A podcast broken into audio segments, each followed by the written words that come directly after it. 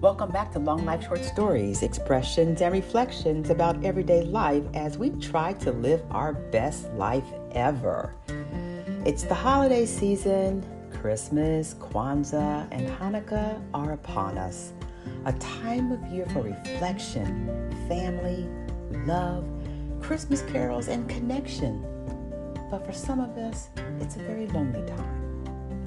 If you turn on your TV or streaming devices, you can find movie after movie, story after story of Hallmark holiday happiness.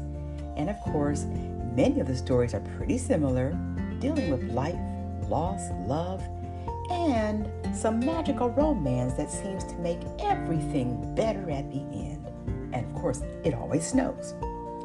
I have binge watched a bunch of these cheery, digital holiday heart tugging treats, and I gotta admit, I am impressed at how they have evolved into casting such rich, diverse characters that include now same sex relationships, 50 plus romances, and lots of love affairs blending a variety of race and ethnicities, mixed race couples, families, and children.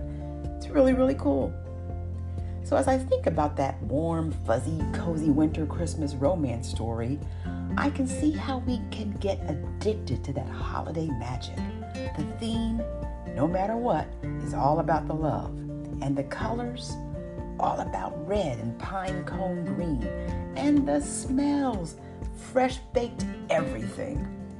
So, I offer you this don't just sit around and wait for a holiday date. Love on yourself this season Take some time off for you. Make your own cookies, hot cocoa, and have your own tree trimming party, inviting some friends or family over. Be that hostess with the mostest dressed up in your red and dare to create your very own hallmark spirit of joy, magic, and holiday love. Happy holidays. I'm Darcel Dillard Sweet, sipping on some more hot chocolate while I tune in to just one more movie and signing.